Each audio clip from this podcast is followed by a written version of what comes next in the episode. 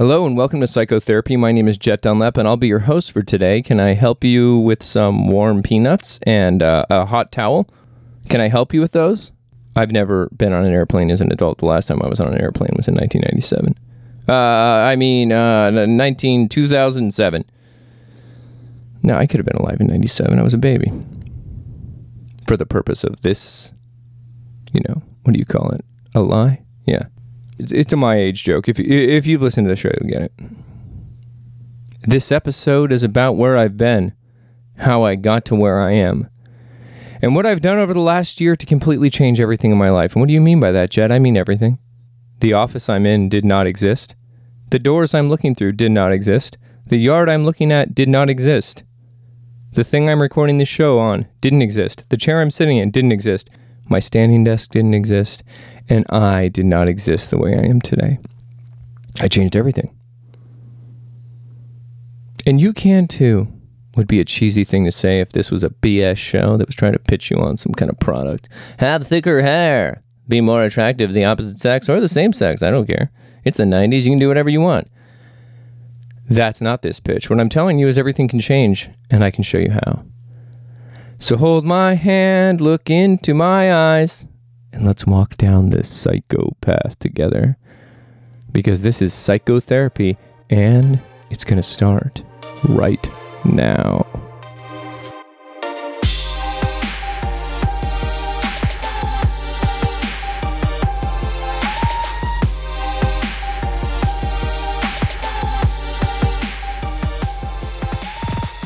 Here I am, just a boy, asking you, just an audience, to walk with me down the path of my psychopathy. Relativity was described by Einstein as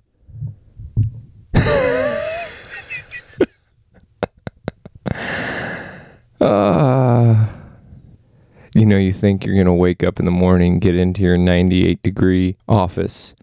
I'm not referring to the band ninety-eight degrees. There's no Nick Lachey in my office that I know of. But you walk in your office and you think, I'm Jet Dunlap, the mega genius. I know all of you guys think this, so this is super relatable. And you think, I'm going to sit down and start talking about relativity at nine a.m. on a Monday. And that's the kind of bravado, that's the kind of confidence, that's the kind of je ne sais quoi that I want you to have.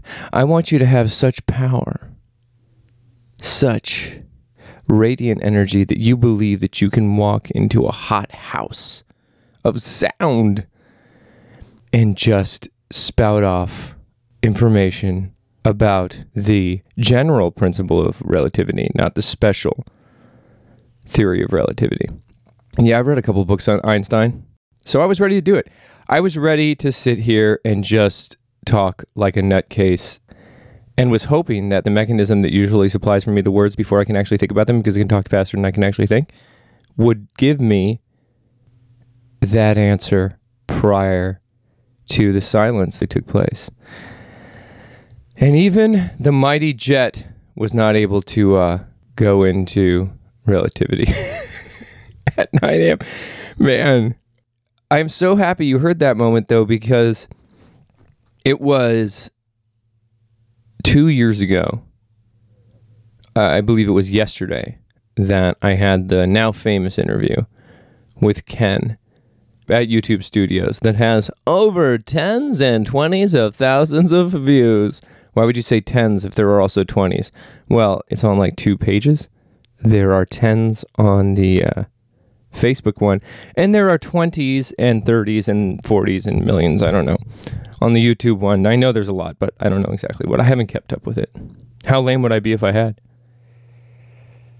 So, when I first started tickling the ivories, that's what I call talking into this old dusty microphone that I got from my friend Chris Coy probably fifteen years ago, and this microphone you're hearing my voice through right now has been on every single one of my self-produced red carpet interviews, my Battle of the Band show, uh, Run Hollywood, J D two forty-seven, Indie Thursday.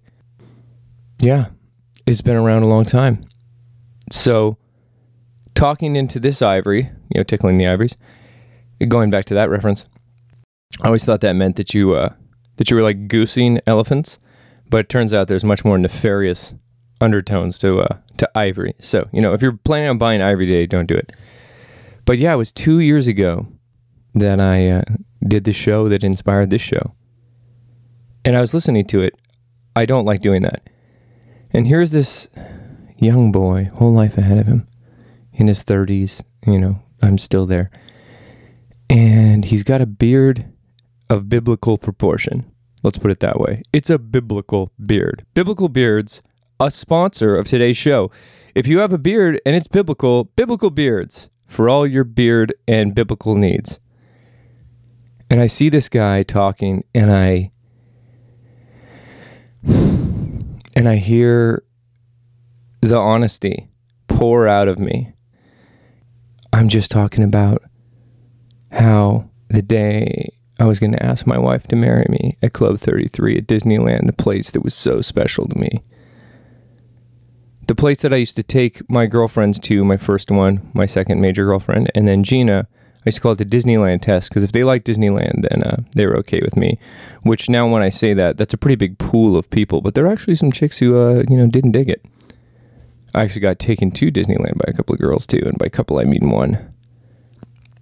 But that was pretty cool. It just doesn't sound as cool to say one. Although being taken on a date to Disneyland my girl is pretty cool in itself. I feel like we're getting off on a sidetrack here, so let's pull back onto the freeway of this thought. And that day, I got a call from my doctor telling me my blood results were back and it looked like I had cancer. The day I was going to ask my wife to marry me. And I remember remembering, because I remember talking about on the show, that uh, that was so hard to get on one knee and make such a special day for Gina. And if you look at my eyes while I'm at Club thirty-three, a place that I dreamed I'd go to, but of course couldn't be sure I would, and that was supplied by my mother. She had the connection. You know, I never thanked the person who got us the tickets. I had asked Gina to write a letter, and then I didn't write a letter, because if I wrote a letter, it would... You know the Enigma code? That movie about that World War Two machine... The Enigma machine that couldn't be decoded. Yeah, my, my writing is worse than that. So it wouldn't have worked. But I have to thank, I have to figure out a way to thank that family for helping me get to Clip thirty-three. That's like a note for myself, so I'm sorry you had to be a part of that. However, that place that I could not wait to go to, that place that I dreamed of, taking pictures in front of the door of from the minute I knew it existed, I had to ask my wife to marry me with that kind of stuff on my shoulder. And you hear it in the interview with Ken, you know, B T Dubs, or uh, spoiler alert, I don't have cancer. All those tests and all those mystery things that were going on with my blood and all those horrible, horrible blood blisters all over my legs and arms that happened for ten years, they disappeared after I lost my mind and came back as a new man. A new person, a new soul, a new spirit energy was tuned in the ether by whoever tunes energy in the ether. I'm sure it's like Guitar Center. And so when I came back, I was okay. But I was talking about all this pain in a raw, real way.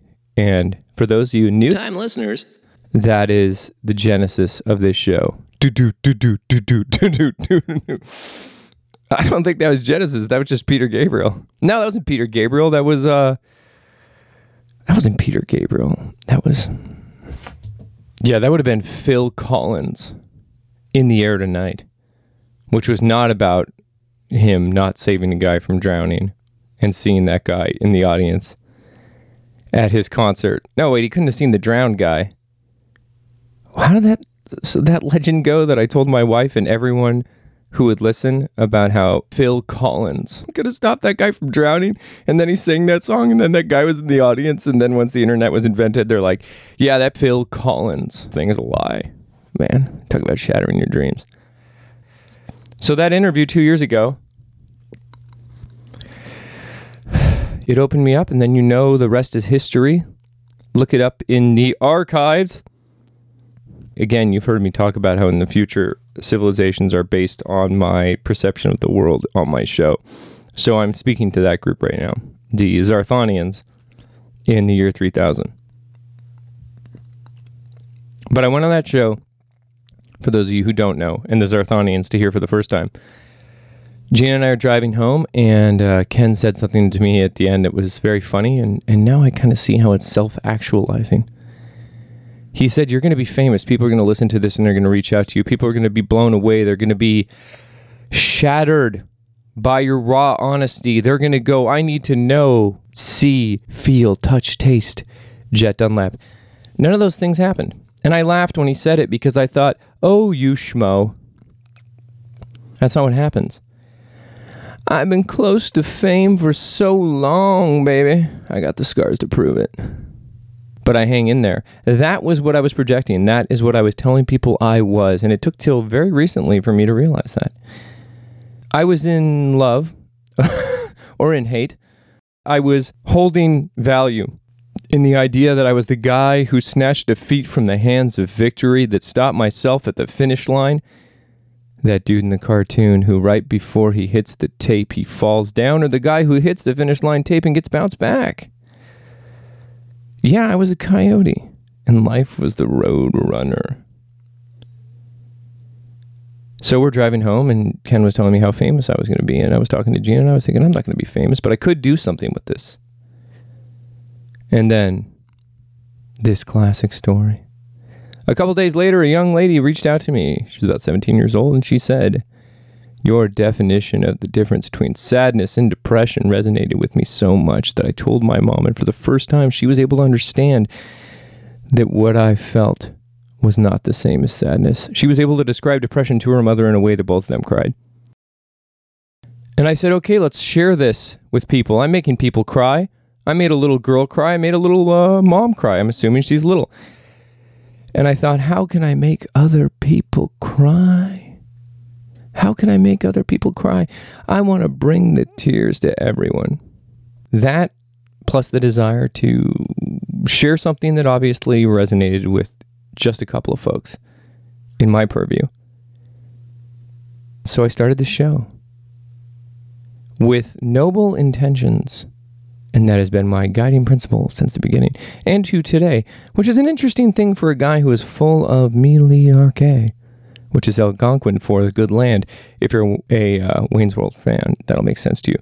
But actually, a guy who's full of malarkey but has such sincere hopes, wishes, and dreams for people who are feeling pain. I want to laugh in the face of the torture that is our existence as a human, occasionally.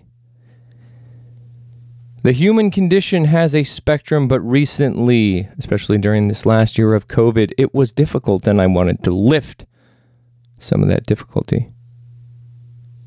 And you know, if I got words and you got ears, I'm going to keep doing this thing. Hi, folks. Jet's mind tends to wander, and this is one of those moments, so we're going to try and get him back on track and get back to the show in one second. Thank you for your patience. I always wanted to be a stand-up comedian. I was too afraid to do it. I had a lot of excuses, beautiful excuses, elegant excuses, excuses that were so radiant I could take them off the shelf and present them to someone autonomically, without any thought. You know those excuses you have, those lines you have, that are so rehearsed that you know them better than the name of your own children, you dirty bird. Well, I had those excuses. I don't want to bring joy to the world. I like being funny in person. I'm a situational comic. Flimsy reasons for so long, even my greatest fans could sing along. Yeah, he had all those excuses. Yeah, he doesn't want to be funny on stage because that would bring too much joy to the world. That was another line. Horse shit, part of my language, but that's what it was. It was me piling on lies so I could give myself a reason to not do what I wanted. Now, those things you've always wanted to do, those ideas percolating in the stem of your brain, if you actually have brainstem percolation, call someone, your doctor probably. So I did it. And that brought me to screenwriting because doing stand-up was fun. It was a good buzz. Bombing was more fun for me than having applause. That's true, because I forgot the applause, but I remembered when people didn't like it. The silence was amazing. But that redoubled my efforts in screenwriting. And I was able to finish my first screenplay because of it. So a lot of the time, in my experience, which seems to resonate with most people because I've read the books, so what I have seen is that often that thing that you know you have to do may not be the last thing you need to do. So you'll be thinking, I've always wanted to do this thing, but why is it? Well, don't ask. If it keeps persisting, there's a reason for that. And it may lead to the other thing. You can't go from a little human baby slug that crawls around on the floor like a... Let's say slug again, because that's a poor way to speak. So, you know, you can't go from a slug to a runner.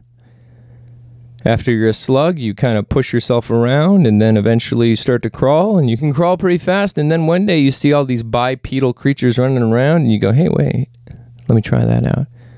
And maybe you do it on your own, or maybe someone helps you. But the point is progress. That's us. And for some reason, we think that we start dying after we stop being teenagers. It blows my mind all the time that in your twenties, you're young, in your thirties, you're old, and then you're old till you're dead. It's like you just get varying degrees of old. You only get two decades. Basically, the first decade is unconscious. You're not going to remember much from one to five. And then five to ten is inertia. And then your teens are just crazy. So you only get one decade to remember. And if you guys lived your twenties, right, then uh, you don't remember much. How is that fair? How is it twenty is youth and then everything else is? You better get ready to die. The uh, Masters, which I do not watch and do not recommend to anyone because golf is an atrocity, but was won by a guy who's fifty. I don't know his name. I stopped uh, knowing any golfer's name since Jack Nicholson because I thought his name was Jack N- Nicholas. Oh, God darn it. Uh, Jack Nicholson. Yeah, Jack Nicholas and Jack. Th- those are too many Jacks when I was a kid. But I don't know golf. I don't know golf. So sorry, folks. We'll get back to the show in one more second once we fix his brain. I don't know golf. I don't know golf. Clearly, I don't know golf. I don't need to prove that to you. I, I don't know it. I, I barely know how to speak. But the guy who won the Masters is fifty. Our president is seventy-eight. The best actor in twenty twenty-one at the Academy Awards, a worthless, worthless, worthless award show that I cannot wait to win. The winner of Best Actor was over eighty. After twenty is not dead, but that is not the point of any of this story. This is called a tangent. Let's go to some some, some music for tangents.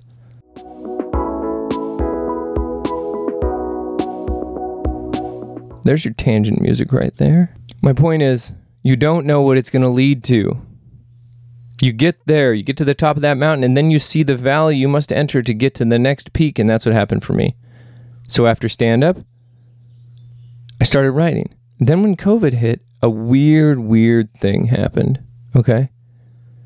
I'd been struggling with so many industries. Gina and I were deciding that we were probably pretty tired of being poor. I want to put it another way. Poor is relative. We've never had to worry about the money in our bank, which is a great thing. Uh, but our income is not substantial, to say the least. And maybe one day in my memoirs or my book, I'll talk about the actual amount of money I made over the last couple of years, and your monocle will fall off. You'll be so blown away.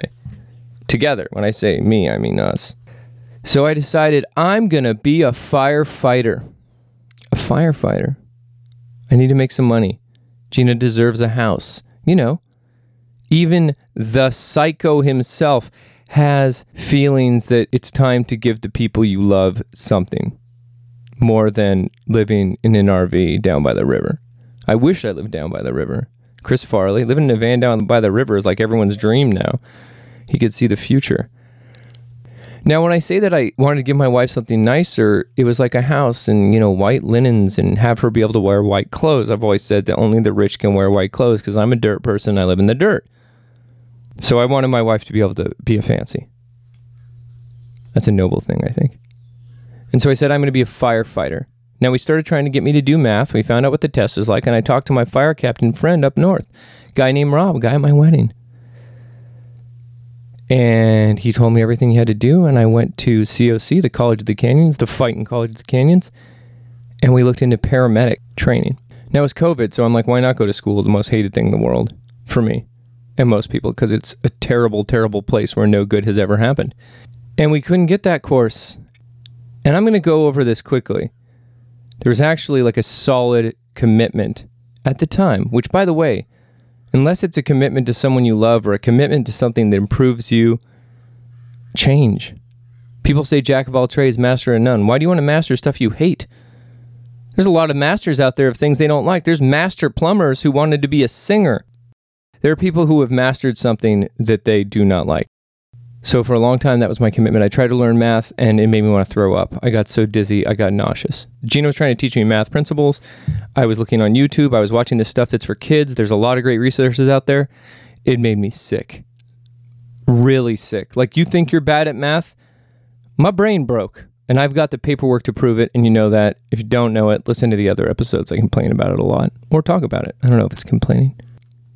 Then we decided to go back to school. What I mean by that is I can't do papers without Gina proofing them. Behind every great man is a better woman. In this case, behind a better woman is an okay guy.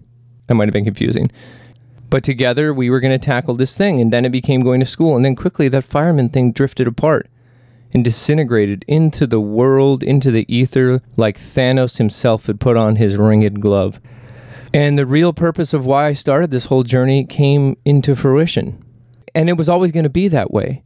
But for whatever reason, it's starting with the fireside, this idea to become a firefighter, resonated with Gina in a way that she wouldn't have helped me go back to school if it was just to pursue the film and television industry. Because for me, it's going to be about thirteen thousand to sixteen thousand dollars. Closer to sixteen by the end of all this. But I told you guys then, I said, listen, do something now that in a year from now you will thank your past self because it is COVID. And I'm going to save that for the next episode. Okay. The thanking yourself. I really want to lay into that because everything in my life has changed in a year. Everything in my life has changed for the better. My body is more how I want it to be. My education, my house, my prospects, my friends, everything has changed for me in a year during COVID, exactly like I said it would, people. I said a year ago, you can make everything change and the year will go by so quick that you'll be looking at your past self and say thank you and it'll feel like the next second, and that happened for me. So what that led to was me going to school. I went to school starting last July. That's when I signed up. Right now it is June of twenty twenty-one. And I'm going to throw a shout out to uh, Jet of twenty twenty-two. You handsome bastard. My God, you are a strong, beautiful, tan, taller somehow, I don't know, wealthy, brilliant. Your sexuality is so palpable. I want to kiss you from here, and we are a decade apart. I don't know what a decade is, a year apart, and we are a year apart, but still your potency. twenty twenty-two Jet is wealthy beyond measure. He's a wildly successful screenwriter and filmmaker. He is celebrated in all circles of the independent film market, and he is getting his studio gig right now. He's done some other television work. He is so successful that it will shock me now as I say this. I don't even know how successful he is. But guess why? Because of Jet five years ago. Because of Jet twenty years ago. But more importantly, because of Jet a year ago. No. twenty eighteen is when I decided to start doing this and started writing seriously. twenty eighteen Jet has made this all possible. So, mwah, twenty eighteen Jet. I love you, twenty nineteen Jet. twenty twenty Jet, you, you son of a bitch. You just incredible, beautiful man. And twenty twenty-one Jet, my God, you glorious bastard. I say all that to say that what I've done over the last year blows my mind. And now it's in the past and it can for you too. All you have to do is make a decision and do those things. Those tiny little things that seem like nothing. Looking into the thing you want to do, day one, day two. I'm not going to go down the progress. There's enough episodes for that. But here's what happened. I've been making films since January of this year. And the last three movies I've made are awesome. And the last movie I made has made people cry. And it's not like it's that offensive or racist or something. It's not that. It's emotional. And it's great. It's great. Two years. Doesn't it go by in a blink? Anthony Hopkins. Meet Joe Black, one of my favorite movies ever. He said sixty-five years. Doesn't it go by in a blink? And that movie is about a guy revisiting it. I'm not going to go into Meet Joe Black. Brad Pitt, though. Woo-hoo-hoo! Very good looking. Claire Forlani. Well, I said I wasn't going to go into Meet Joe Black. Here's the point of the whole story, and I think you already know. I'm just giving you a taste. I thought I could wrap it up all in one episode, but uh, I couldn't. I couldn't even say episode. I've missed you. I've missed you. I've missed you. Yes, you. You driving down the street. Yes, you with your ear pods in. That's what they call them by the time this comes out. Head pods? No, they call them ear pods. I don't know what they call them. Earbuds. Earbuds. You with your earbuds in. I love you. You're amazing. You're incredible. You are capable of things that you cannot understand. And I want that for you. A little boy, a little boy, two years ago was vulnerable. On a stage.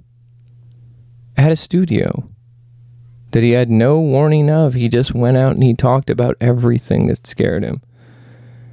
Everything that he feared. And when I thought about that show, that thing I did with Ken two years ago now,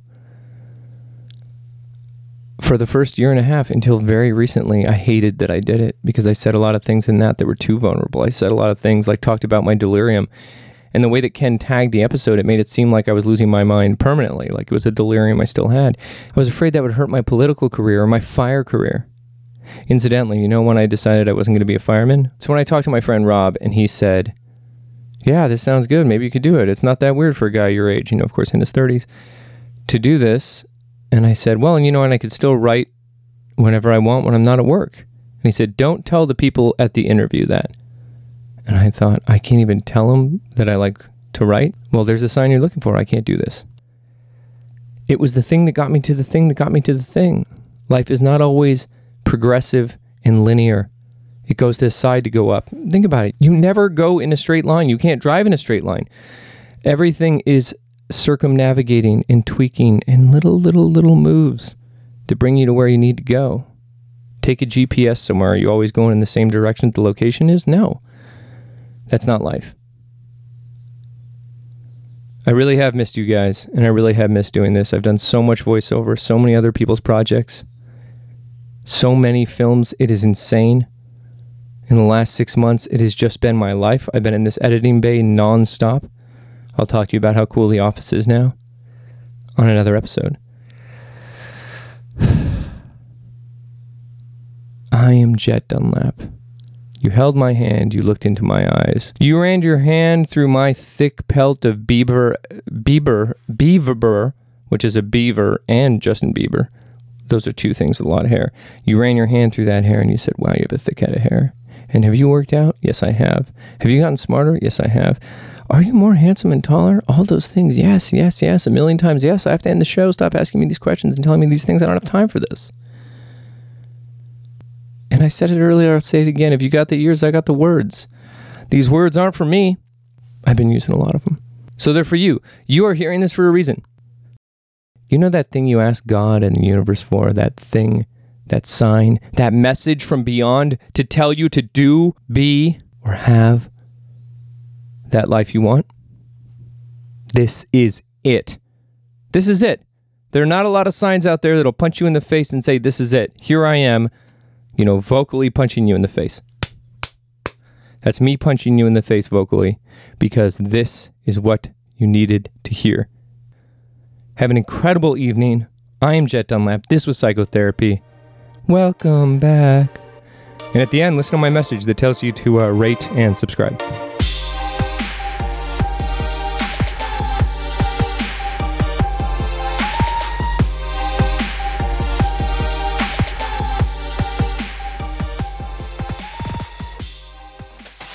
Listen, I already told you to like and subscribe a second ago, so it's not worth doing again, but I have been listening to a number of podcasts that have been recommended to me by people who are in the film industry or trying to break in, and they're absolutely atrocious. It is more than half of the show promoting products that they get paid from. So if you don't like and subscribe this show, you're absolutely out of your mind, because it's the best thing on the podcast world. Uh, and that's what I meant to say. So keep... Uh, keep on, uh, keep on trucking. It's clearly what I meant as well, and I'm not going to say meant to say again, so nice try. Talk to you next time. Again.